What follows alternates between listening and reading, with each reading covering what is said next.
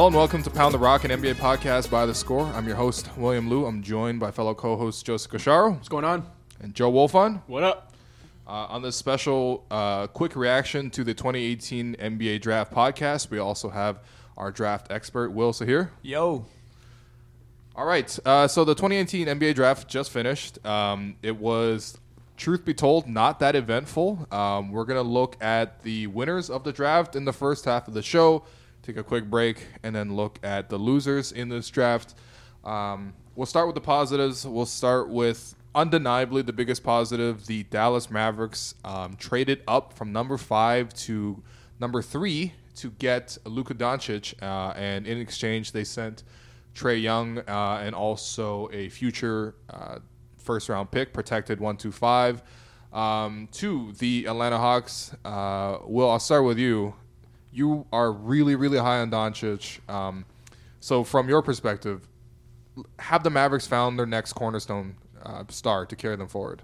If he's not the superstar that we think he is, he's at the very least going to be a consistent basketball player. Uh, his successes, uh, he's proven plenty in Europe. Uh, he's he's going to be outstanding for sure. Uh, I like the fact that he's going to be playing with Dirk for the first year or two. It'll be fun to see him mentor him. Uh, you have Dennis Smith Jr. He'll be a lot of fun. Uh, with Luka Doncic now, uh, Dennis Smith doesn't have to be the primary ball handler. He has a better ball handler and passer on the roster with him. So Dallas fans got to be excited. I think it's the perfect place for him. Cash? Yeah, I think, look, um, obviously there's some, the only concerns I've ever seen written about with Doncic are his athleticism. But I think, um, you know, if an American teenager, prodigy, um, had gone to Europe and dominated the Euro League, the second best league in the world, the Spanish league as well, the way Luka Doncic did, that guy would be a consensus, like no brainer number one pick. Yeah. And the fact that Doncic wasn't, I don't know. I mean, maybe the concerns about his athleticism are legit, or maybe it's just that there's a little bit of fear when it comes to using a number one pick on a European sensation. I don't know, but I, I think anyone that didn't take Luka Doncic when he was on the board, including one and two, Phoenix and Sacramento, lost tonight. I think Doncic is going to be that good. 19 year olds do not do what he did Right. in the second best league in the world. Right. I mean, the last that we saw of him with Real Madrid, he was hitting a clutch uh, one-legged jumper in a three-point game with two minutes left to seal the title. Um, you know, in the Spanish ACB league. Um, yeah, I mean, Doncic. Look, the athleticism thing is a real concern um, because you just there isn't much of a tr- uh, track record of European guards succeeding, sort of. Um, from that model, there's been plenty of bigs, but then again, he's not small. He's six foot eight. He's very athletic. Um, you know, for a guy who's six foot eight, and when you're six foot eight, it's easier to get your shot off, especially if you're going to play point guard. Um, Wolfond, I think out of the four of us, you're the one that's probably the most um, positive about it from the Hawks perspective. I know a lot of Hawks fans were freaking out, especially on Twitter after they uh, they traded this pick. Um, you know, what do, what do you think about them getting Trae Young and, and also an additional first round pick?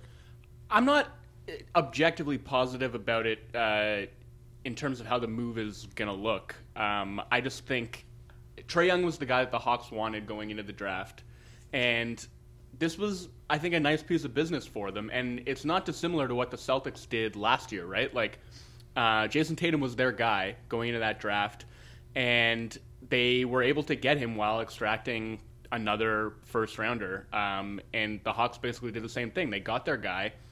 And I don't know exactly what Trae Young is going to be in the NBA. I think the concerns about him are legit. Um, but I also think his skills are legit and translatable. So I think they could have a good, like a really good player on their hands. And a, a top five protection is not a huge deal, right? Like, th- Right. I, I could totally see the Mavs pick next year being a six through ten pick, and that could be really valuable for Atlanta. And they're rebuilding from the ground up, right? Like they need as many draft assets as they can get. And if they didn't think that Doncic was going to be that foundational, transformational star, then I, I think that they did pretty well, right? Like you know, making out with a guy who is uh, like I think undeniably going to be a really really good shooter. Um, and a guy who can shoot from range, can shoot off the dribble, as well as basically anybody in the draft. Good passer too. Yeah, good passer, and like you know, again, like a guy who has a lot of translatable offensive skill, um, and could be somebody to build around, and then and recouping that asset, which I think, you know, looking toward next year, what do you think Dallas is going to be? They're not going to be a playoff team. Like they're, they're, that's Yeah, going to be be tough. that's going to be another lottery pick. Um, so I'm not saying I, like I'm objectively high on that deal for Atlanta. I just don't think I'm as down on it as some people seem to be. That's true. Yeah, oh, I was gonna say yeah. The the Mavericks need Doncic to like far outperform Trae Young for this trade to be a win for them, right? Because they gave up likely another lottery pick. Yeah, that's true. And look, I think lost in the shuffle was like Trae Young lost a lot of momentum um, as the year went on because his like crazy, crazy stats of like 30 points, 10 assists, and everything like that came down when teams started double teaming him. Well, but like this is still a guy that led the nation in scoring and assists. Like it's he's he's a good prospect. He really is, and and uh, especially with the Hawks. I mean, they have uh, they hired the, the assistant GM away from the the Warriors and Travis Schlenk and you know, the Warriors, they built their team around Steph Curry. I, am not sure that this automatically means that Trae is Steph Curry. I think obviously he has a long way to go, but you know, at least it's a marketable guy. Like in terms of all the guys in this draft, you know, Trae's up there in terms of which exciting players are there. And this is Atlanta. They struggle to draw crowds, so it's not necessarily a bad pick for them either. I think also, um, you know, that, that strategy won't necessarily be as effective against him in the NBA, right? Like that Oklahoma team was not great uh, so double teaming him was maybe a little bit more effective than it will be when he's surrounded by NBA talent. And you know, trapping out of the pick and roll is not necessarily going to be an effective strategy when mm-hmm. you have a team around you who can effectively play four on three. So. I've been saying that I do like Trae Young, and I do think he can translate into the NBA. But I think a big concern is him going to Atlanta, where it has a lot, far fewer stars than a lot of these other teams.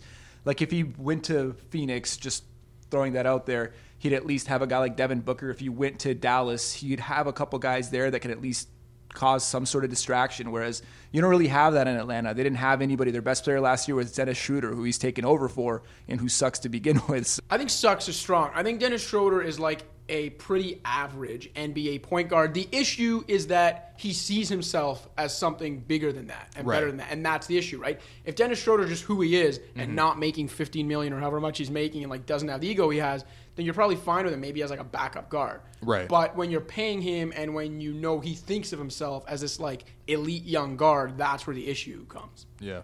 And what do you what do you think about that? Like, do you think you're talking about how Atlanta's not going to be a good situation for Trae Young, and he would be better served by going to a place where he had you know other competent ball handlers or just other you know competent talent around him, like do you think it's bad for him to, to get thrown into a situation where he's going to be asked to do a lot, or do you think that's going to be beneficial for him to kind of take his lumps and and have a steep learning curve in his first couple of years in the league? I think his rookie year is going to be what's really difficult, right? They could find somebody else in the future, hopefully, if they're lucky. But Atlanta's not always been a destination for people, so mm-hmm. um, I don't know what uh, John Collins becomes. I don't know what Taurean Prince becomes.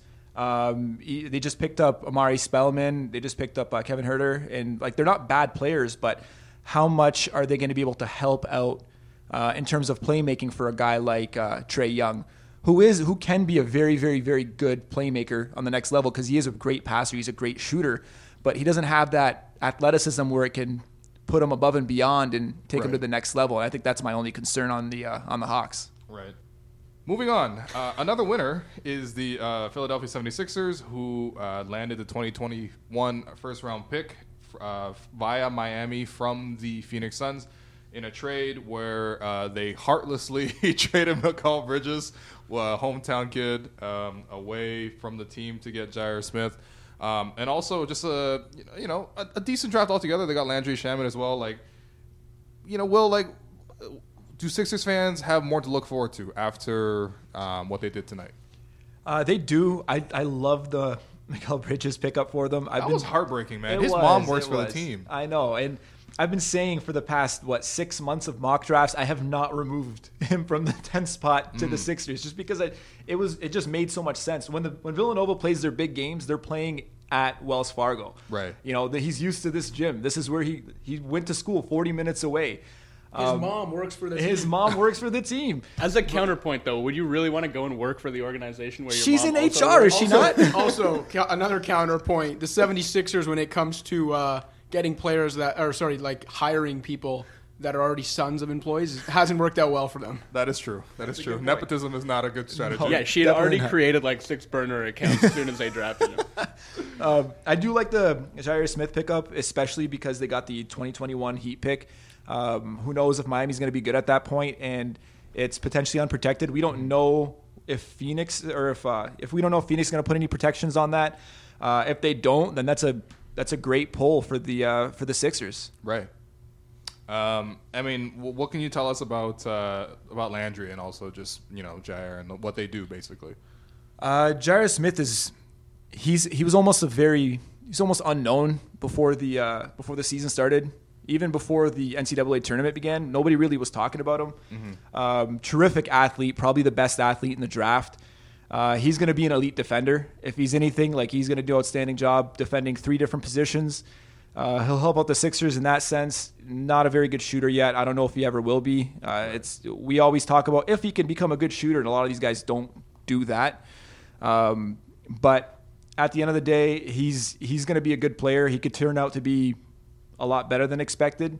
So we got to just be patient with him. Uh, as for Shamet, he's one of the better shooters in the draft. Uh, Right. I do think it's a reach. Uh, there's a lot of other players they probably could have went with. Uh, Why, why is it a reach? Because like he he has shot forty four percent from three over his career in college. Like you know, for a team that is going to play with Ben Simmons, um, who's like primarily a driving kick guy, and also Joel Embiid, who likes to play in the paint. Like having a shooter is nice to open it up. Of course, which is fair, but um, they probably could have used another playmaker instead. Okay. Um, I had Jalen Brunson there. I don't think a guy like uh, Shake Milton would have been a, been a bad pick there as well. Like other good shooters that are shooting uh, 40 plus percent, but you probably could have got uh, Shamet in the second round. They have they had four picks in the second round. They probably could have snagged him with one of those. So that's why I view it as a reach. Right. Um, another winner from tonight, um, the Los Angeles Lakers. This is just my personal opinion, but I feel like the Lakers are really trying to zero in on Kawhi. Um, by recent reports, it doesn't really quite sound like the Spurs are completely against the idea of trading to the Lakers. They haven't come out and said like, "No, we're not doing this deal." Obviously, they prefer to keep Kawhi, all things considered, but they also want to do the best deal for themselves. And you know, one of the threats was that Kawhi might have been moved on draft day um, because there's a couple of picks that could have been in play. There were reports that you know maybe uh, the Suns move the number one pick, although that one was pretty shot down pretty quickly. Maybe the Kings are crazy enough to move the number two pick. They didn't end up doing that.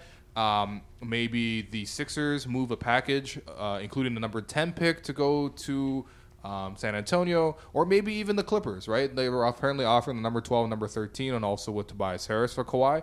None of that happened today, which makes it a little bit more likely for the Lakers to, you know, to to trade some of their existing players for for Kawhi. Cash, what do you think?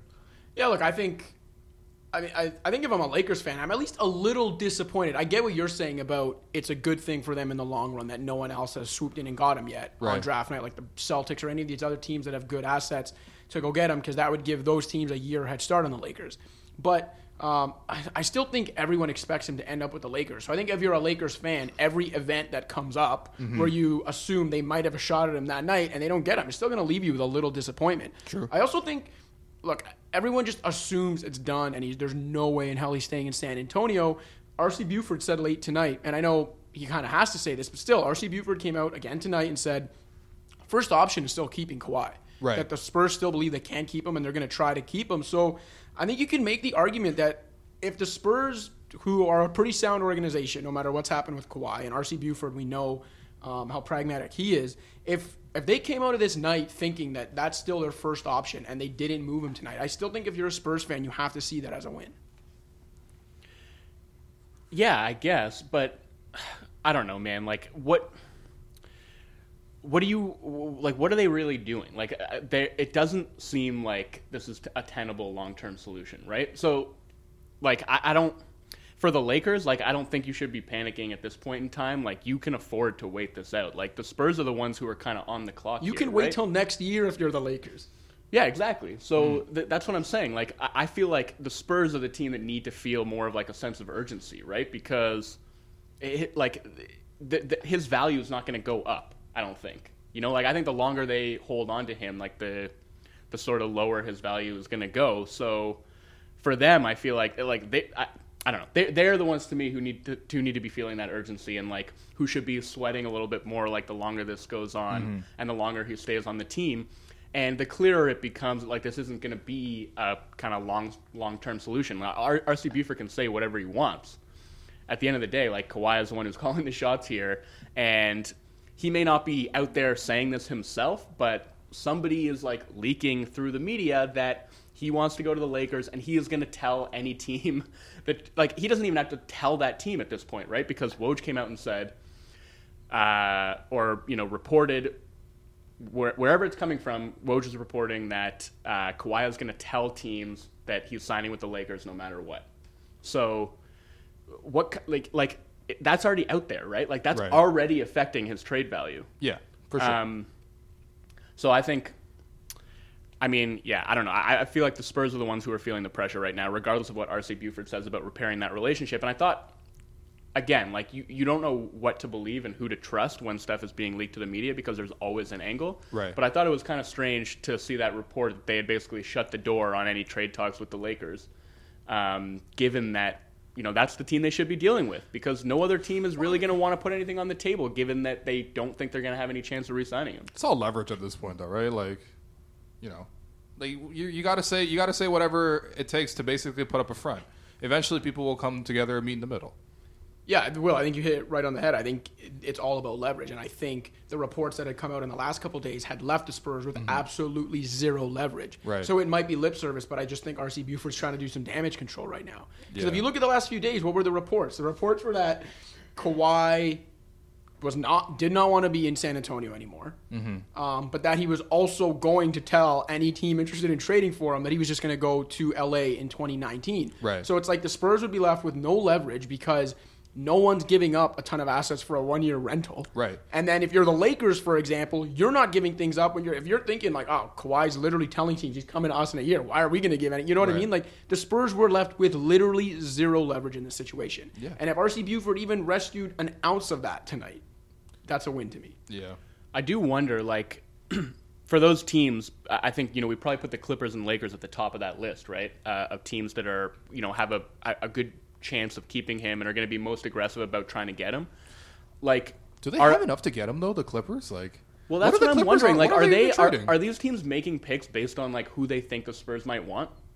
Well, I mean, if if you wanted to do that, then just trade them on the day of the draft. Like the Spurs would have full control. That's why I think But the, Spurs, are a right little now bit of a seem committed to like. At the very least, they're not in any kind of rush, right? Like they're Right. they're committed to at least trying, whether it's to repair the relationship Hmm. or at least to see whether over the course of the summer, after say LeBron makes his decision, after maybe the like the Lakers whiff on a free agent or the Sixers whiff on a free agent that they're after, like maybe that drives up the price a bit. I feel like the Spurs are committed right now to just like sitting on Kawhi and waiting it out. Um, but I do wonder, like, if like you know, like the Clippers and Lakers are doing their due diligence, trying to find out like what are what are the players that the Spurs like in the draft, and can we get those guys on our team so that we have a more attractive package when the time comes. True. Um, and then lastly, Will, I'll go back to you. Um, who were some of the biggest steals, uh, in your opinion, from this draft? Um, a couple guys slid, for sure. Um, most notably with Michael Porter Jr., and we'll talk about him in the loser section after the break. But uh, biggest steals in this draft. The easy one to go to is Robert Williams. Okay. Uh, just him falling to the Celtics. That's a the Celtics are a winner for that. Um, there's question marks about his his personality. There's question marks about his motor and his his work ethic. And I mean, uh, sure, you can you can question that all you want, but he's also a potential Clint Capela, as we heard a million times tonight. Uh, he has kind of a DJ a DeAndre Jordan frame. Right. With a, he's a little bit shorter, but he's just a terrific athlete. Uh, thick, thick guy. T H I C C. Right. Uh, Important. just- you, you need that in the NBA. Yeah. Uh, and he's just he's a terrific rim runner. He'll finish around the bucket really easily with aggression. He's just he's a phenomenal athlete, and I think that's a phenomenal pick for the uh, for the Celtics, and they're gonna like that. 27, too. 27th, and he, he was expected to be in the lottery. Like a lot of people pegged him as a potential pick for the Wizards at 15 because they're Would have made a lot of sense for the Wizards. would have made a lot of sense, man. but the Wizards never make any sense. So that's just the that's just the way it goes. Yeah. Um, you mentioned Jalen Brunson earlier. Um, he ended up going to 33 to the Mavericks. That's also a nice pickup. Yeah, I think the Jalen Brunson thing is not even necessarily where he was picked. That was the big shocker. Like I, I personally had him in the first round, but um, I saw people that did have him in the second. But I do think it's a steal, regardless. Uh, he just fits in so nicely. They have so many point guards on that roster that are just they're so old. Um, you know, they they probably don't want to use JJ Barea for 30 minutes a night anymore. Uh, Jalen Brunson's going to be that kind of veteran presence as a rookie Right. because he was so terrific in Villanova, and he doesn't need the ball in his hands at all times. So if he's playing with Dennis Smith Jr. or if he's, if he's playing with Luka Doncic, he doesn't need to be the primary playmaker, and he's a great shooter as well. He can hit forty percent from three, so I think that's a terrific pick for them, and that should be a steal as well. Yeah, uh, and then you know there's a couple other ones like a, a lot of players dropped. Like you know, uh, I personally I think uh, Keita Bates Diop is a nice little pickup for the Timberwolves, and considering they really need a like a high production, like immediately producing wing player because they're already in a precarious cap situation. This is a small market team. Um, and they're gonna probably gonna be over the cap next year. And when you look at it, like you know, a, having a guy who defends first and foremost and kind of if has an iffy jump shot, like that's Thibs' wheelhouse. Like that's what he wants. Let's be real. Thibs is going to sign Nazr Mohammed, and Job's not getting any minutes. All right, let's just Actually, not keep- pretend like Job's getting any minutes in Tom Thibodeau's rotation. Keith Bogan still has at least one ACL, so Thibs Thibs is probably out there looking for him. Um, anyway, we're gonna take a quick break right here. Um, on the other side, we will come back and look at the biggest losers in the 2018 NBA draft.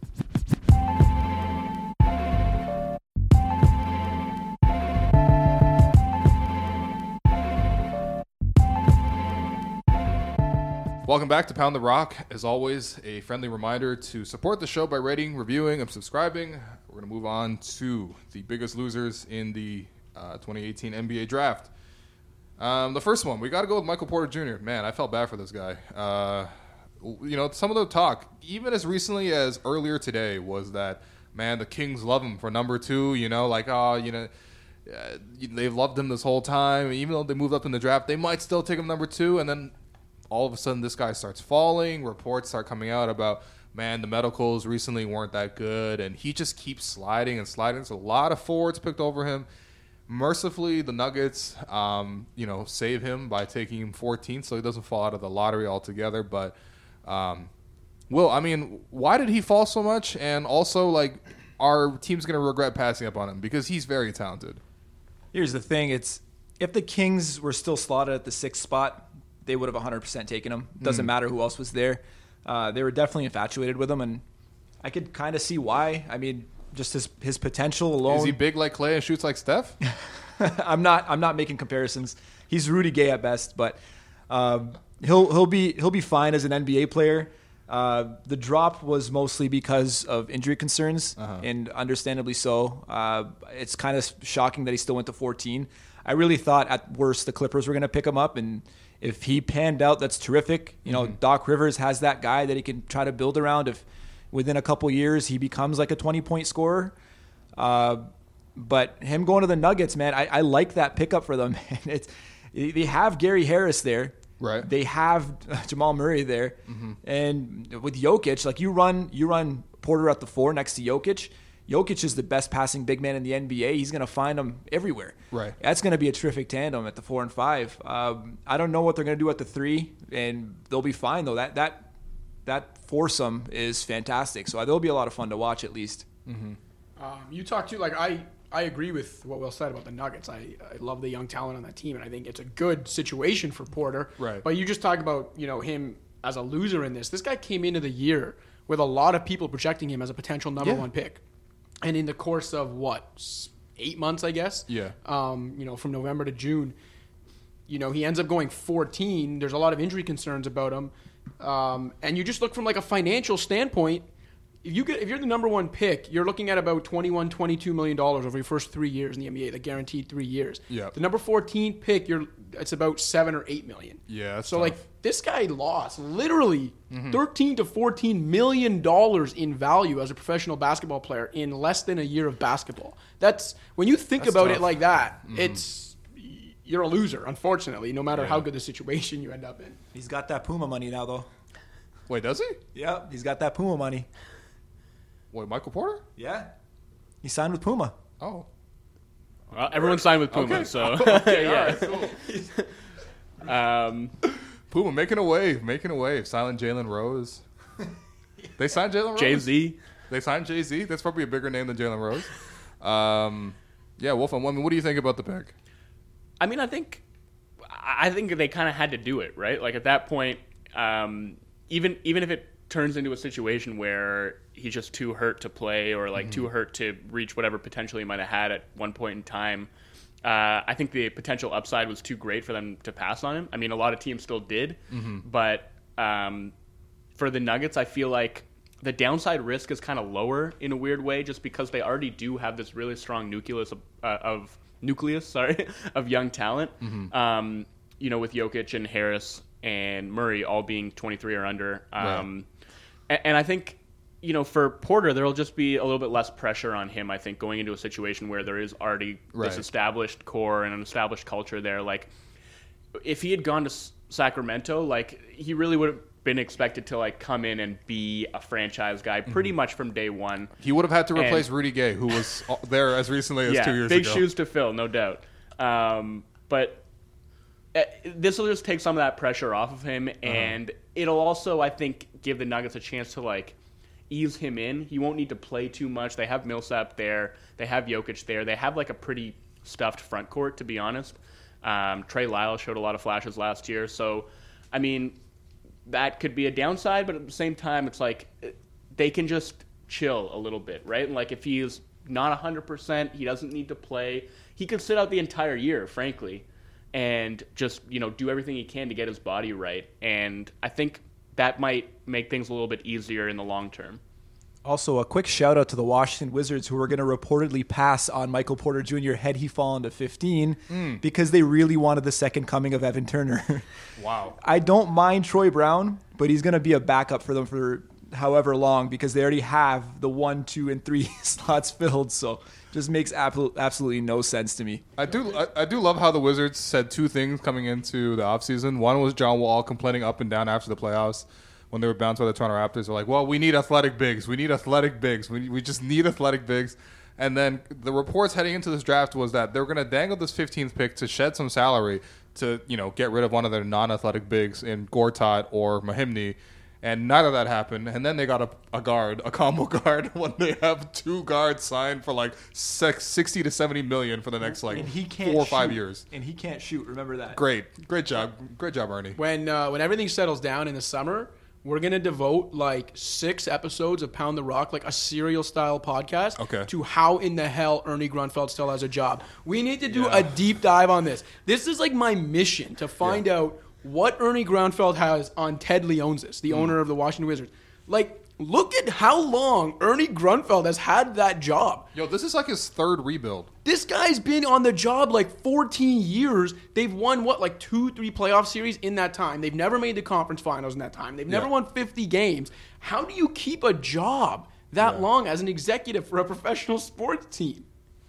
It's kind of interesting too that like Yeah. people uh, like dumped on the process for so long for just being this like egregious instance of tanking, and then after they became good, treated it as like an inevitability and like oh obviously this was going to pay off eventually. I mean, the Wizards picked first, third, and third in the draft, and they're like a perpetual like five to eight seed who gets bounced in the first or second round, like with with no real means of of like getting up to like a higher Yeah. strata in the future. What's the antonym of process? Because that should be Ernie Grunfeld's like hinky level.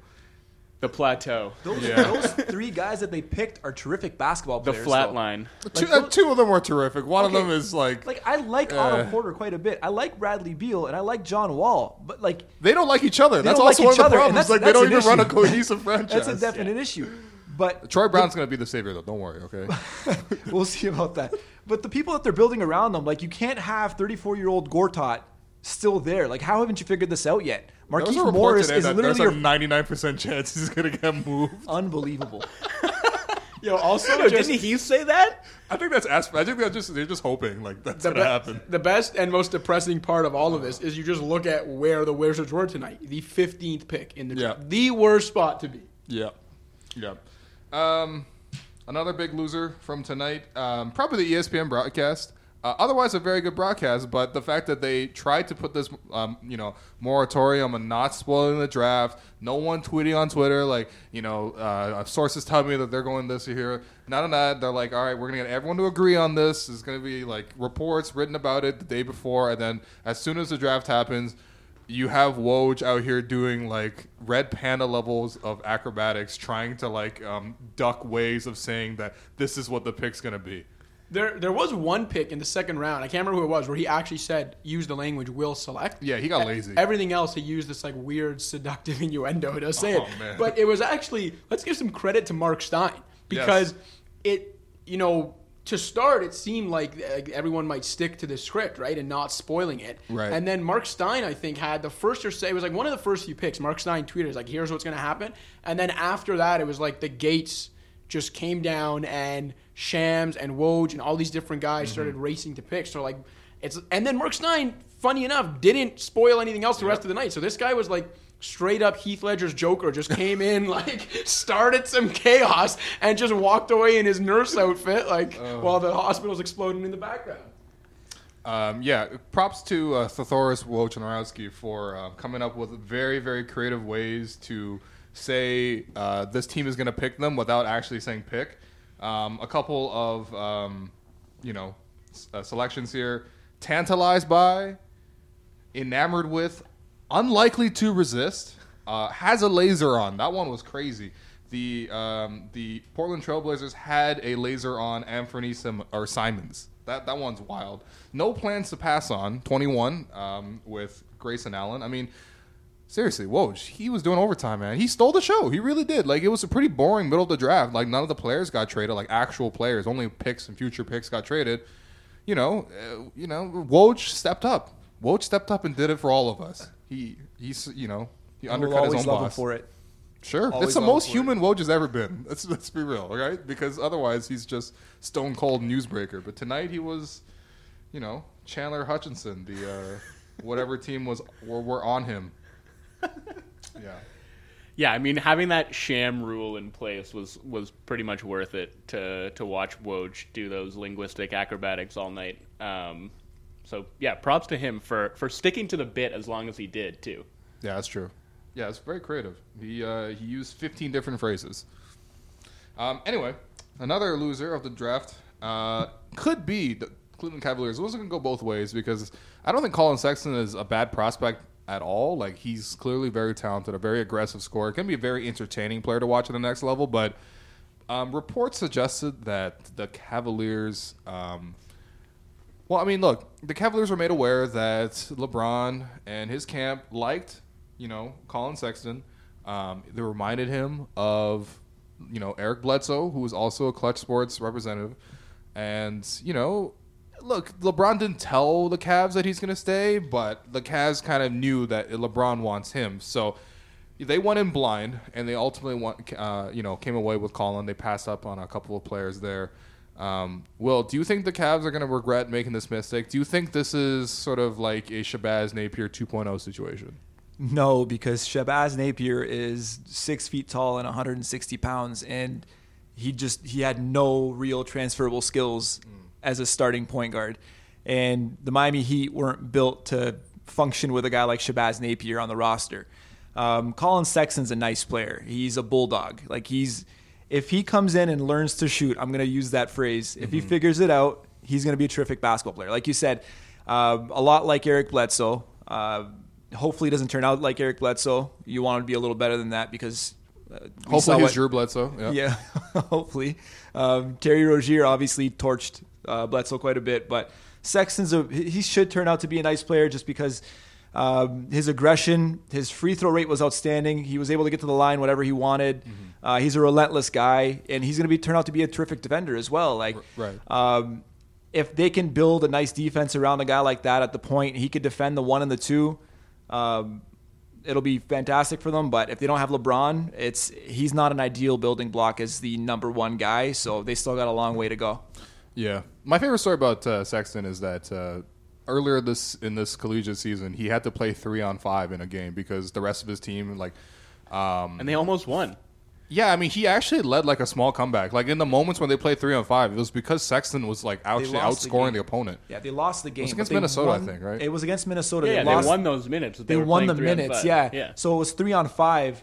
The entire team was either fouled out Yeah, they had, there was like a brawl or on the yeah, bench. or they were stepped in bounds. Yeah, they were they were kicked out of the game because of because of a big fight, and a couple guys got injured. I'm pretty sure, Mm-hmm. and they won that by like eight points when it was three on five, Yeah. and they lost the game by like five or six points. Like Colin Sexton dropped like forty something in that match. yeah. game. That shows you the sheer like de- determination yeah, of yeah, that that's guy. He's, insanity. yeah. There's a great video uh, going around on Twitter tonight after he got drafted. I don't know if it's like from a summer league he played in or for high school, um, but he's like lining up at the free throw. He's not shooting the free throw. He's like in the block waiting for the free throw to be shot. And there's some guy in a Hudson jersey again. I don't know if this is like high school or summer ball.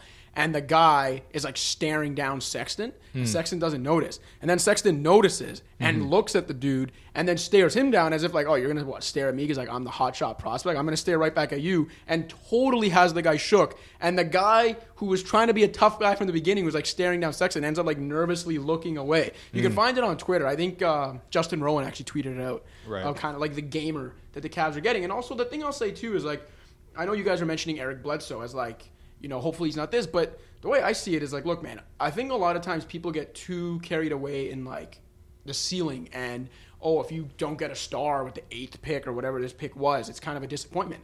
I'd say for the most part, if you get Eric Bledsoe, like that's an above average NBA Right. player at his best. like really that's pick. yeah, that's that's a nice pickup for your team. Mm-hmm. And okay, if LeBron leaves, that type of player isn't going to be a transcendent like franchise player. But guess what? If LeBron leaves, you're going to get a chance to get one of those guys those guys again next year because you're going to suck. And a Bledsoe type piece would be a nice guy to have. And that's what I mostly mean by that. It's it's if you want to build around him and he's going to be an Eric Bledsoe, that's probably not going to help you. But if you start to build pieces along with that Eric Bledsoe type player, you're going to be just fine. But in most drafts, you're not getting like a franchise player at No. number eight overall anyway. so definitely. you know, if you get Eric Bledsoe at eighth overall, that's pretty good value For sure. And um, I mean, look, earlier this season, like LeBron was apparently cheesed because the Cavs were falling apart, and they could have had Eric Bledsoe in the Kyrie Irving Yo, trade. what's what's up with LeBron's obsession with Eric Bledsoe, man? He called him mini LeBron. Like, He's a clutch Clutch client. guy. that's it. I don't know, Yo, man. Did you see how much Tristan Thompson got paid because he's a clutch client?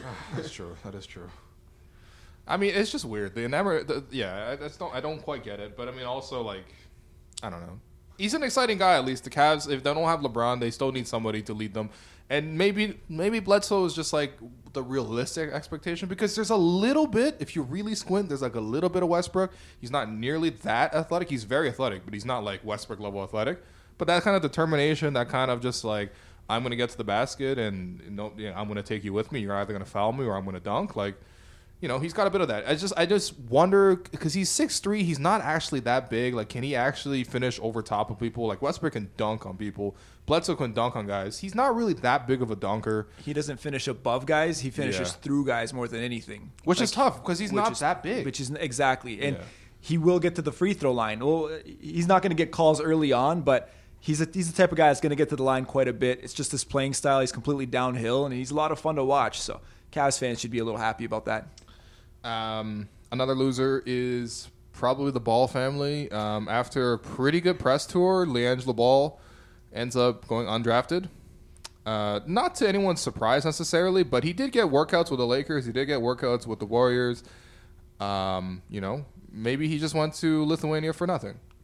Puma this week became the the brand that the balls wish they were and never could be. Oh, and the Holiday brothers are the family that the balls oh. wish they are and never could be. So they're just losers all around, except for Lonzo.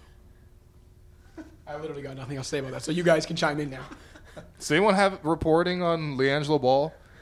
Come on, man. He dropped like 99 points on a Chinese team one time. Man. That he's, Or something like that. He's don't know. a good basketball player. No, he's, he's not. He's a fringe G League guy. Um, Oh, he's come got a, on. Come on. A fringe G League. He's- Oh, I think that's being generous to him. He's got a nice jump shot. The thing is, when you're six foot five and Mm-hmm. your best skill is your post game, uh, how are you going to translate that when you're going into the NBA? Bro, We're- Charles Barkley was so six six four. we're- Like, come on. Don't compare him to come on, man. Don't compare him to Charles Barkley. What are you doing to me right now, man? No, Uh, like, like D'Angelo Ball can shoot the ball decently, but he's he's not an NBA player. All right. Yeah, I don't know. This is a conversation that's worth having, right? Like none of us Sure. expected him to get drafted. He didn't get drafted, and I don't know. Like I'm sure LaVar has some plan. I'm sure LaVar knew in his heart of hearts that LiAngelo wasn't going to get drafted, and he'll find somewhere else to take the circus next year. Like he'll make it work somehow. He's proven himself to be a pretty savvy businessman, if nothing else. That is true. That is true. Um, okay, uh, we'll finish the podcast by recapping a couple of um, players that we feel like their teams respectively reached for. Um, I guess I'll get things started. I think uh, a guy mentioned earlier, Anthony uh, Simons. It's Simons, right? It's Simons. weird. You want to say Simmons, but it's Simons.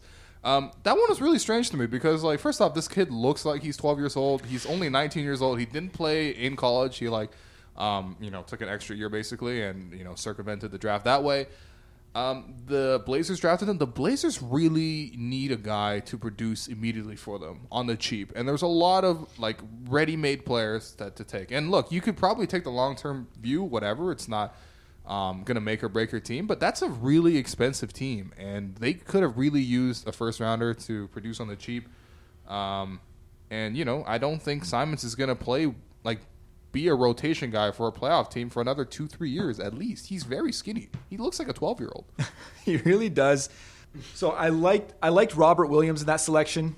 I really did. I thought that would have made the most sense. Um, I doubt Nurkic is going to be there next year, and you bring in this athletic big man to just man the middle for you. Um, he's going to be able to help out if you bring back McCollum and uh, Dame next year, and he's going to protect the rim for you. He's going to be there to finish alley oops for you, and instead you went for a kid that's not going to play for play very much for a couple of years. And I just I you just made the playoffs. You you just you were just a 48 win team. Right. How is the next step not let's help ourselves right now? I get it. It's not always easy in the draft, and you want to look towards the future as well. But you have two guards there that you apparently want to stick with for a while. Does this mean that you don't trust them? Because that wouldn't make sense either. Because he's not ready to play right now. So I, I don't I don't understand the direction of this pick at all. Uh, Cash, do you have any reaches? Uh, not really. I'll be honest. I mean, oh, reaches. Yeah. Uh, I mean, I guess Donte DiVincenzo. Oh, come on. Um, Don't slander a fellow Paisan like this. Listen, man. Uh, first of all, Jay Wright, his head coach at Villanova, looks more Italian than Donte Vin- DiVincenzo. I'll say Okay, that's that. fair. That's fair. But no, listen, DiVincenzo like shot up the Paisan power rankings after his Final Four performance. Hmm. But I don't know, like even I'd reach for him in the teens in this draft. So, Why but can't he become Marco Belinelli? uh, he's more athletic than Marco Belinelli. Listen, if there's one thing I want to see DiVincenzo do, it's be in the dunk contest because the dude can fly. Okay. okay. Um, but yeah, I mean, I don't know. I guess the one thing he's got going is like, who was at 16? Because I think it was uh, Zhaire Smith. right. No, no, but who was? It was Phoenix at first, and then they traded. they tr- then the trade happened with Philly because at first it was reported that the Suns were gonna draft DiVincenzo at 16, Right. and then they didn't when the trade happened. So I guess if if they were in the mix for him at 16, and then uh, he gets taken at 17, I guess teams were higher on him than we thought, right? Right. Because multiple teams kind of in that mid first round were were high on him. But I still thought it was a bit of a reach. Maybe that was the Bucks' thought process too. They're like, oh, if the Sixers were in on him, or the Suns, sorry. Yeah, that's that's the franchise you want to copy, the Suns. Yeah. I mean- Also, though, like talking about losers, that 2021 pick, the Miami pick, Yeah. Phoenix included in that trade. So Phoenix sent um, Zhaire Smith Mm-hmm. and the Heat's 2021 pick to Philly for Mikal Bridges. Uh, you guys watch a little more college ball than me. I don't know how good Bridges would be, but I that seemed like kind of steep to me. When you're trading like the 10th and 16th pick, that's not that much of a difference. To have to throw in a first rounder in 2021, first of all, look at the way the Heat are constructed. They could be bad for a little while. Yep. And that pick, as far as we know, is unprotected. Maybe uh, Phoenix ended up putting protections on it, but it was unprotected from Miami. Also, that sh- could be the first year the one and done rule is done. So there could be a super crop Right. That talent. 2021 draft could be super deep. This pick might be unprotected. The Heat might suck, and it- it just doesn't seem like the Suns thought enough about this. yeah, and the, like the Bucks haven't really done a great job of drafting uh, aside from that Giannis pick. Like what? Like who else have they drafted that is currently making? Bro- Brogdon is okay, but I mean, the Brog- even Brogdon got shoved down the rotation. Like He's last fine. Year. I mean, like I, you know, I don't know He's a high. rookie of the year winner. Okay. Uh, that was definitely a great find in the second round. I don't know how, how high his ceiling really is, but um, this is the ceiling. As He's far like as already what- 28 years old. yeah, that's like as far as what they've done with their first rounders, it's been pretty underwhelming. Mm-hmm. Um, and I feel like they really needed to nail that pick. And look, who really knows? Maybe they did, and we just don't know it yet. But it seems like you know they're like the clock is ticking on Giannis's free agency, and That's like right. they haven't done a great job of surrounding him with complementary talent. So uh, this was an important pick for them, and uh, yeah, I think they better hope that they didn't mess it up. Um, I was a little surprised that the Clippers reached for Jerome Robinson at 13. Uh, Whose man's? I mean, look, he had a really good season at Boston College. Okay. Um, is a great scorer and like a turned himself into a really really good pull up shooter, which he just like didn't have at all early in his college career. Right. Um, he's a little on the older side uh, for a rookie, and like I, I just don't see where he fits with that Clippers roster, especially since they already got Shai uh, Gilgeous-Alexander with the 12th pick. Um, so I didn't really see them springing for another guard, and especially one who isn't like a, a great playmaker and doesn't seem to have a lot of defensive upside at the NBA level. So that seemed like a bit of a reach to me at that spot. All right. Well, that's as much as anyone will ever say about Jerome Robertson, apparently. um, anyway, I think that does it for. Missed one thing, Will. Oh, what's up? Warriors Mavs next year must watch TV. Okay. Andre Iguodala talking about Luka Doncic's Oh mom. man, that one is wild. That one is wild. Mom's decent. That's that's crazy. That what is a crazy what Andre tweet. Iguodala tweeted about Luka Doncic's mom uh, when when the family was shown on the draft broadcast. Mom's decent. Yeah, that's that's that's offside. That's offside. I'm Come looking on, man. forward to seeing how he spins it when they ask him about it and him coming up with an excuse about what he was tweeting about instead. Yet Boogie claiming to be in hot yoga when he tweeted, Lord, Oh, give me the strength. Yo, that one is wild. Yet Bledsoe claiming to be at the hair salon. I don't know. What's Mm-hmm. what's Iggy's excuse? Iggy's gonna be at the hair salon with his mom, and his mom's gonna look decent. Right. Most likely. That's that's definitely what happened here. That's that's definitely what happened here. Um, all right, well, that does it for the, the uh, 2018 NBA Draft uh, Immediate Reaction podcast. Thanks again to Will for coming on and providing all sorts of uh, college basketball analysis. Thanks to uh, Cash and Wolfond as always, and uh, we'll catch you next Monday.